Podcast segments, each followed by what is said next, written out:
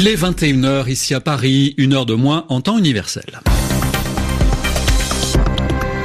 Gilles Moreau.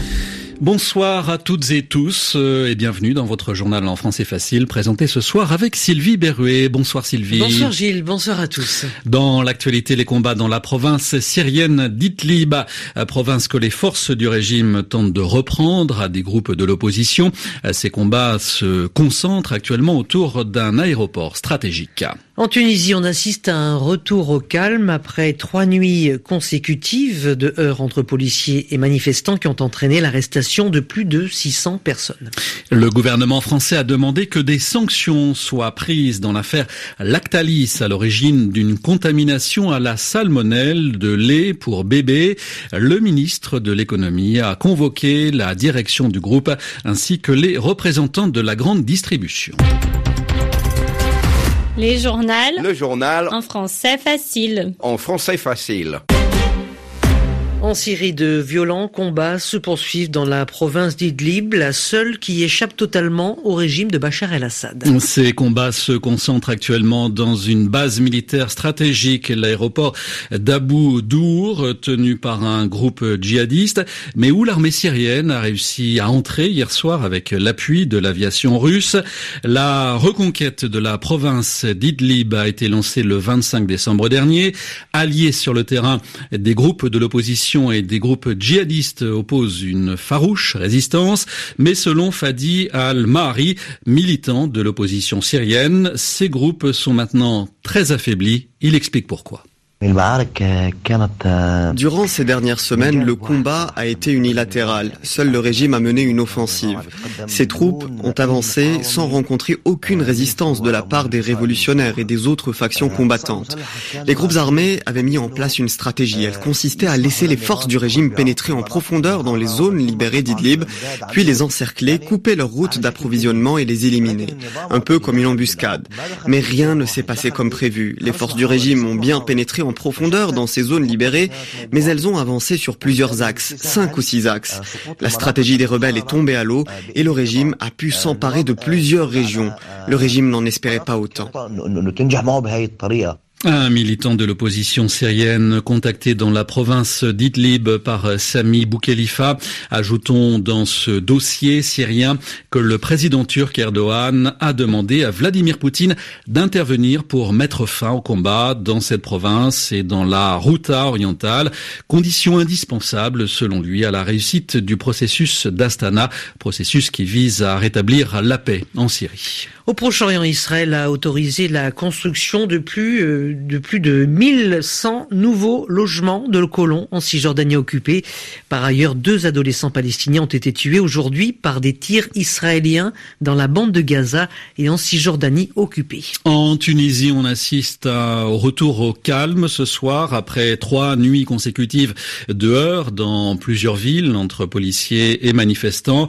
Des manifestants en colère contre la vie chère et la politique d'austérité ces heures ont entraîné l'arrestation de plus de 600 personnes. Le fondateur de Wikileaks, Julian Assange, a obtenu la nationalité équatorienne. Il n'en reste pas moins toujours bloqué dans les locaux de l'ambassade d'Équateur à Londres.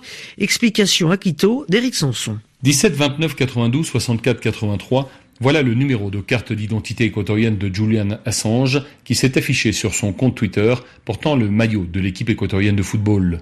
Selon la ministre locale des Affaires étrangères et de la mobilité humaine, Maria Fernanda Espinosa, le fondateur de Wikileaks a fait sa demande de naturalisation le 16 septembre dernier et a obtenu la nationalité le 20 décembre. La date n'est pas neutre. Ce même jour, le ministère a demandé aux autorités britanniques d'accepter un statut de personnel consulaire pour Julian Assange. Cela aurait permis au journaliste équatoriano-australien de quitter l'ambassade où il est reclus depuis cinq ans grâce à son statut diplomatique. Cette demande a été refusée par Londres dès le 21 décembre, confirmant ainsi des informations publiées récemment par le quotidien britannique The Guardian. Même si la plainte pour supposé délit sexuel a été archivée par la justice suédoise, les autorités britanniques reprochent à Assange d'avoir violé les termes de sa libération conditionnelle en se réfugiant dans les locaux de l'ambassade équatorienne à Londres.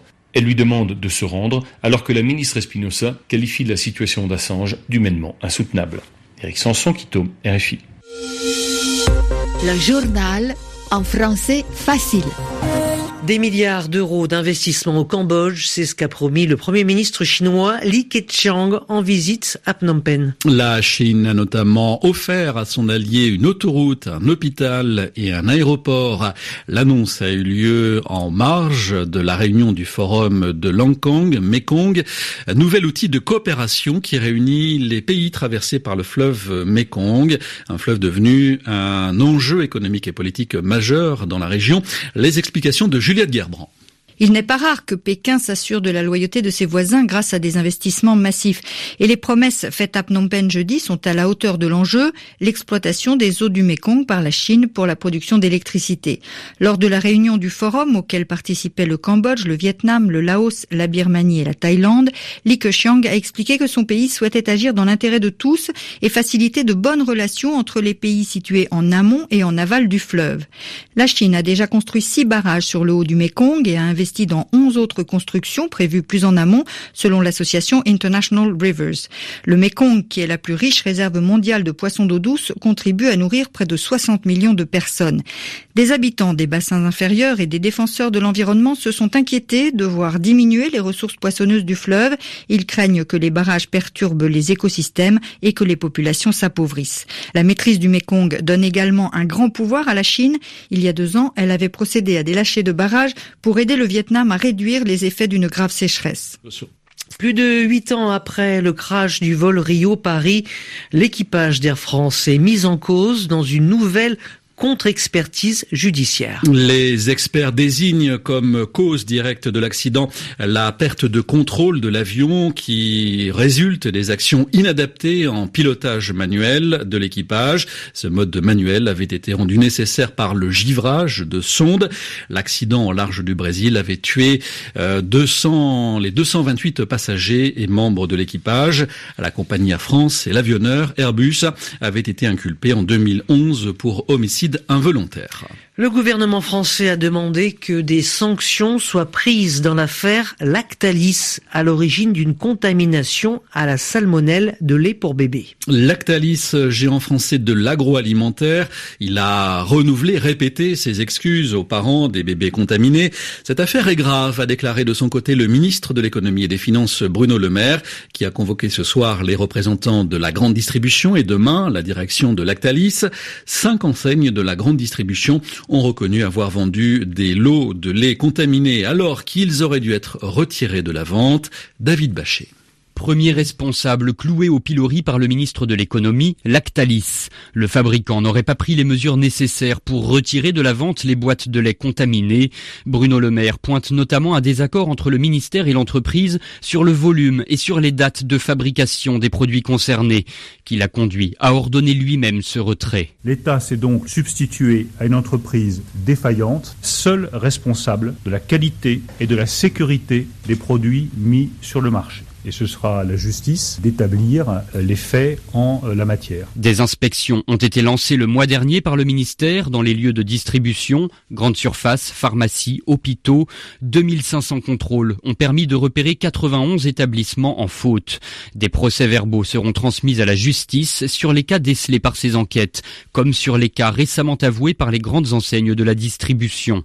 2500 nouveaux contrôles seront lancés la semaine prochaine. Le ministre demande aux distributeurs de prendre leurs responsabilités et de retirer en urgence tous les lots contaminés.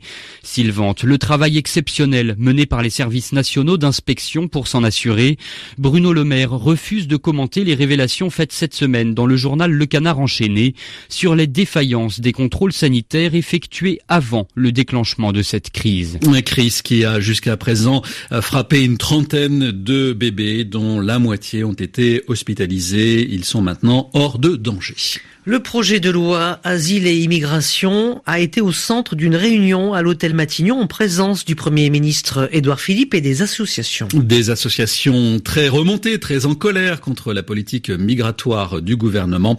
À leur sortie, elles ont fait part de leur déception sur ce texte qui leur paraît déséquilibré. Voilà, c'est la fin de votre journal en français facile, à retrouver comme chaque jour sur notre site internet à la page RFI Savoir. Bonsoir à tous, bonsoir Sylvie. Bonsoir à tous.